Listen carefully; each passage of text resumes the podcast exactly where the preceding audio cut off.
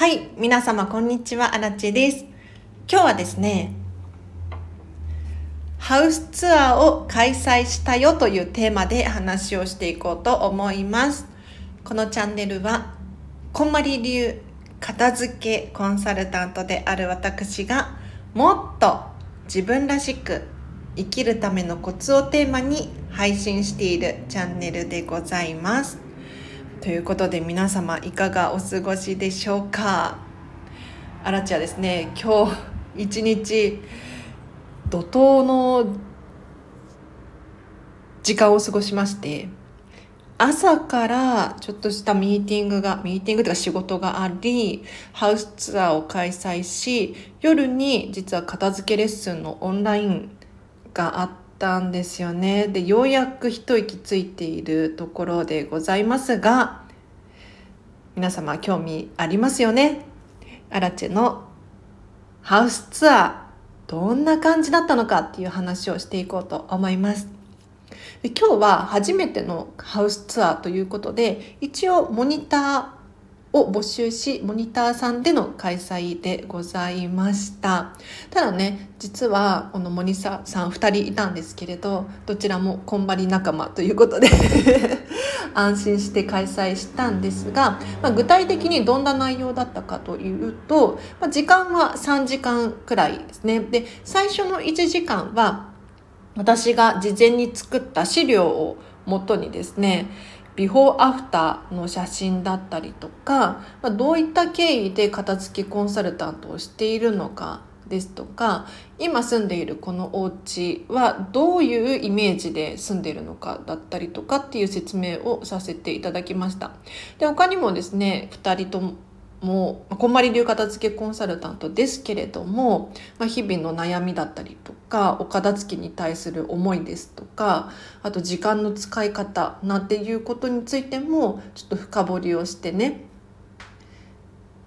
もしかしたらアラチのお家が何かのヒントになるかもしれないということで進めていったんですね。で実際に私のお家を玄関から寝室までこう順番に戸棚とか引き出しとか開けて 見ていただいたんですよ。でここまでここなんていうのかなここのお家は今年の1月に引っ越しをしてきたんですけれどちょっとまだいまいち完璧ではなくっ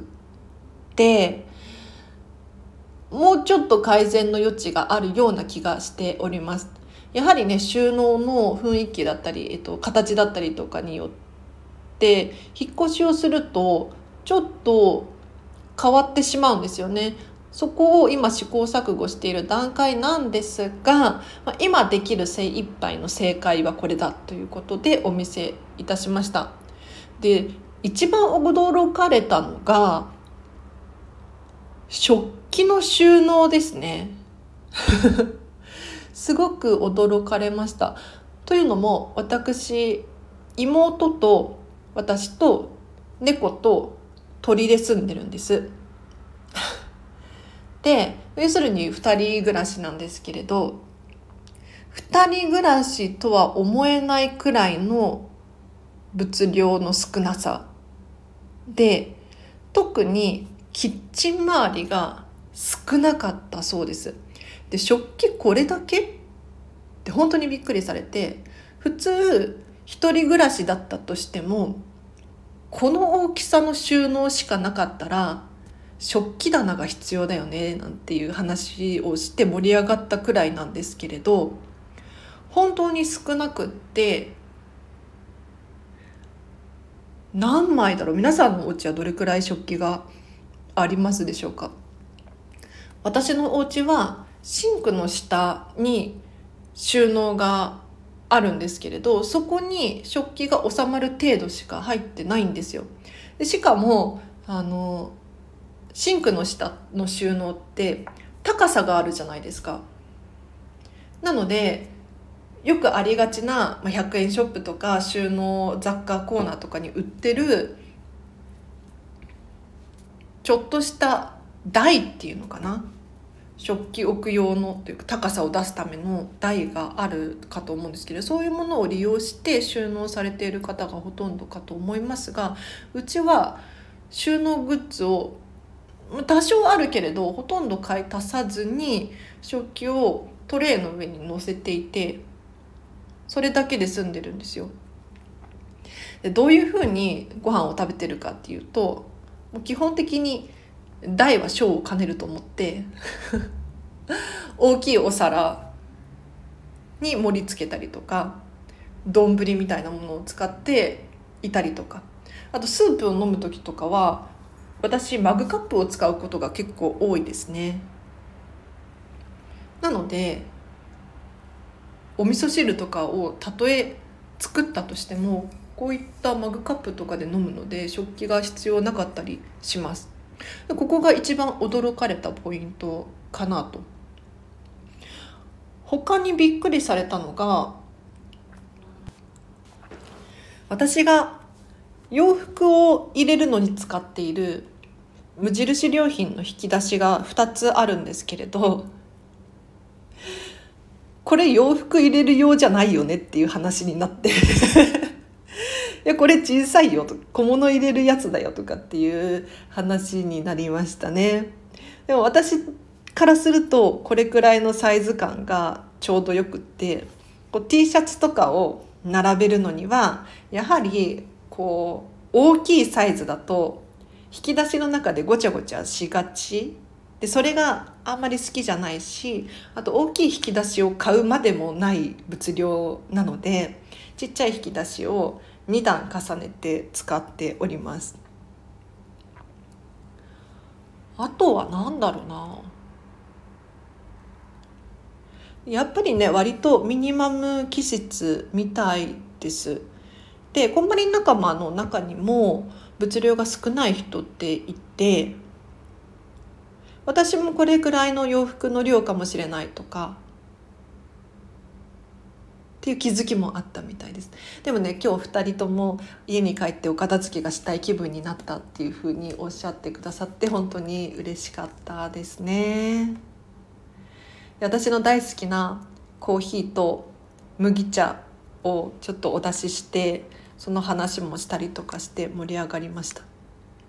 やはりミニマリストなのでちょっと少ないものながらもこだわりが強く一点一点に結構思い入れがあるんですよ。でミニマリスト2パターンあるなって思ってるのが私のように本当にこだわった一品を買うっていう人たち一方でその逆よくあるもの普通に売られているものを買うタイプのミニマリスト。がいてどちらもすごくね理解できるなって私は思うんですが私のようなタイプ本当に一点にこだわりを持つちょっと高いけれどいいものを持つとかそれを最小限にすることで愛情を一個に注ぐことができる。めでることができる。一方でそうじゃなくよく売られているものを買ってそれを少なく暮らす人たちはどんなメリットがあるかというとやはりね私すごく一個一個にこだわりがあって、まあ、特にこのマグカップなんか割れたら発狂するレベルなんですけれどなんでかっていうと8年くらい前にアイルランドに住んでた時に買った思い出のある品なんですよね。見た目も好きだし思い出も詰まっているしで長年使ってるから愛着もあるのでこれがなくなったら本当に どうするかなっていうちょっと悩ましいくらいのレベルのマグカップなんですがそうではなくって本当にどこにでも買えるような品例えば無印良品さんとかユニクロさんとかで毎年定番の型っていうのがあるじゃないですか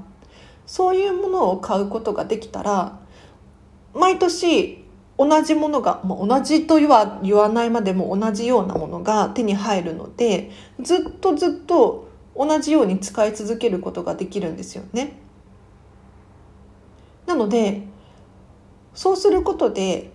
次何を買おうかなっていう迷いがなくなったりとか壊れた時のショックが少なかったりとか手放す時も手放しやすいっていうメリットがあります。なのでお片付けをする際に手放しがたいものの上位に入ってくるのが希少価値の高いもの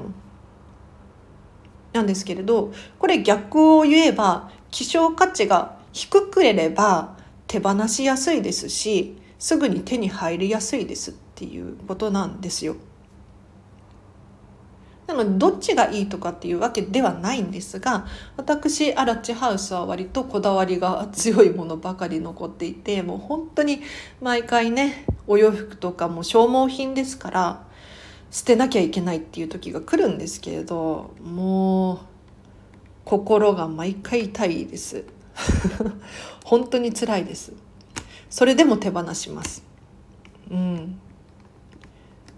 ということで今日はアラッチハウスツアー第1回目を開催したよというテーマで話をしましたがいかがでしたでしょうか？お客様を迎え入れるのにスリッパがなくて で私片付けレッスンの際にスリッパを持参することがあるので1足分はあるんですよ普段使いではなくて。で今日こんまり仲間にねもしスリッパが必要なのであれば持参してくださいと 前もってお伝えしたんですが2人ともね「あスリッパ大丈夫?」とかっておっしゃっていてそうですよねなんかミニマリストからするとスリッパだったりとかあとは玄関マットとかお風呂マットとかっていうのは拭けばいいじゃんって思っちゃうんですよ。それを選択する手間もあるし干したりとか収納したりとか新しく買い直さなきゃっていうことも考えるとちょっと面倒になってしまってそれらがないことによって洗濯の手間も省けるし買いに行くコストもかからないですし結局掃除をすればいいので掃除をしますよね。だから綺麗に逆に保てるというか掃除のしやすさっていうのはあると思います。あと当たり前だけどカーテンがなかったりとか テレビがなかったりとか割とこのお家普通の家に比べてないものが多いんですけれどそういった気づきももしかしたらあったかななんて思いますね。はい、今度9月の土日に開催リクエストがあるのでまたまたもモニターかなっていう感じですねもう1回2回くらいモニターさんでどんなもんか試して今日ねやっぱり時間が余ったんですよ。2時間くらいかな。2時間半くらいかな。うん。うちが確か妹が48平米とかって言ってたかな。で妹と2人暮らしをしていて物量が少ないので1個ずつ全部開けてみたとしても割と時間が余るなと。ただこだわりが強いので一点一点のこだわりについて話し始めるとちょっと時間は足りないかもしれないのでもうちょっとその辺りもこだわりも話してもいいのかななんて思った今日でございました。冷蔵庫の中とかもね見てもらいましたよ。トイレの収納とか。うん。どういうふうに思ったんだろう。なんか私はねこのミニマリストっていう価値観について別に人に押し付けるつもりはないんですよ。でおそらく普通の人はね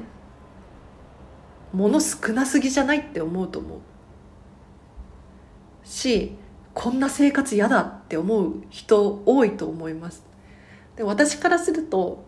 物が少ないことによって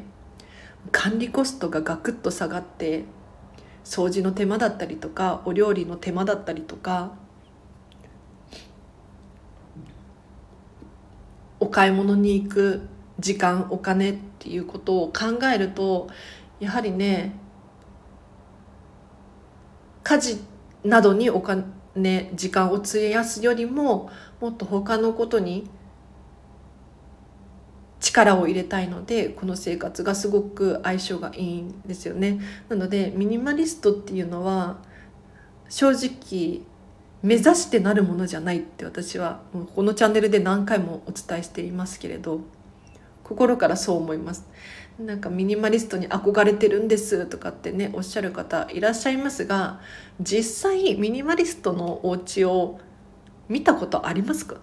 私はあのミニマリスト気質というか本当の本当のミニマリストさん例えばお洋服10着しかないですっていうそういうレベルではなくって大体35着くらいなんですけれど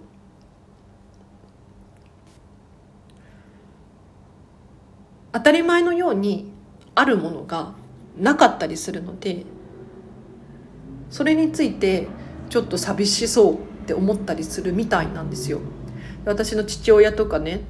テレビがないなんてありえない。なんてかわいそうなんだっていうふうに。テレビがないなんてっていうふうに強く言いますね。でそういう価値観の人の方がおそらく多いと思うんですよ。なんだけれどミニマリストの理由としてはやはりこの方が楽に暮らせるから情報量も少ないし頭の中もすっきりするし私は気に入っております。はいということでダラダラ喋っても仕方がないので今日はここまでにしようと思います。今日ね本当に疲れた雑談しましょうか久しぶりにね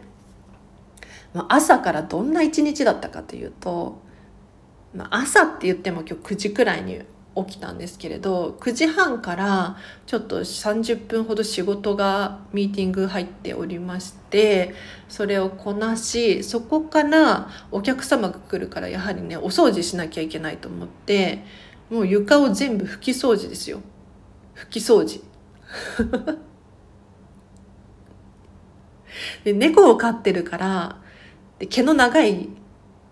種類の猫なので本当に徹底的にやらないとすごいんですよほこりが。ほこりって毛がね。だから今日はもう朝から拭き掃除徹底的にやりましてでちょっとコンビニ行って氷を買ってきました。氷。お茶を出すのに暑いから氷必要だなって思うんだけれど氷を作る道具もないし最近氷買った方がいいなっていうことに気づいてあ何がいいかというとまずね氷の質がいいんですよね。溶けにくい氷だったりするのでこの氷の質がいいっていうのとあとちゃんとした氷であるっていう。いやななんて言ったらいいの？大きさが程よいかったりとかあとは便利ですね。すごく便利。うん。自分で作るより自分で作るとその製氷皿が必要だったりとかそれを洗ったりとかそれをじゃあどこにストックしておくのかっていう問題だったりとかあるのでもう氷仕方仕方なくっていうかもう買ってしまいましたね今日はね。でお客様が来てで片付けハウスツアーをやりその後ちょっとご飯食べてなかったのでご飯を買い出して買いに行ってお弁当を買ってお弁当食べてちょっとお昼寝を20分くらいしてで片付けレッスンがオンラインであったので片付けレッスンをオンラインの場合はだいたい3時間くらいが多いですかね。で今日の方は3時間レッスンだったんだけれどちょっと時間が余ったので、ま、予定になかった次のところまで進むことができました。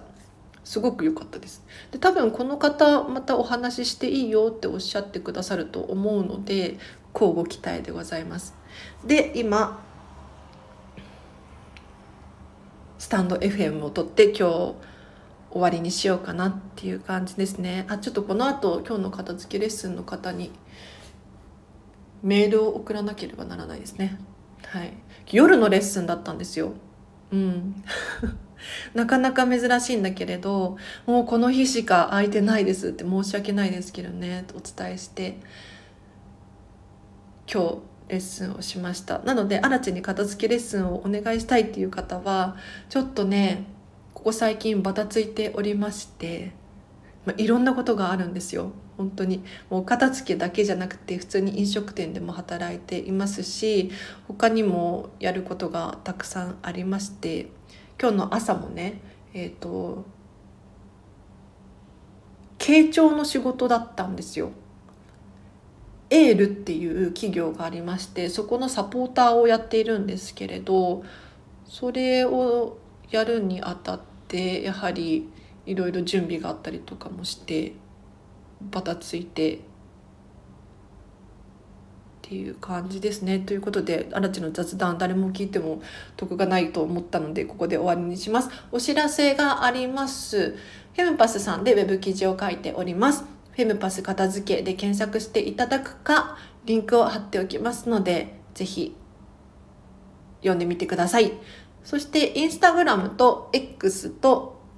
スレッズやっております。インスタと、あ、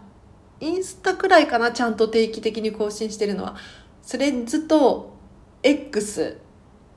ツイッターですね。旧ツイッターは実はそんなに動かしてないんですけれど、アラチェのプライベートもうちょっと知りたいとか、興味があるっていう方はこちらもフォローしていただけると励みになります。それから新地にお仕事のご依頼等がある方いらっしゃいましたらお問い合わせフォームを貼っておきますのでそちらからぜひぜひお問い合わせくださいでは今日は以上です皆様お聴きいただきありがとうございました今日のこの後もハピネスを選んでお過ごしください。アルチでした。バイバーイ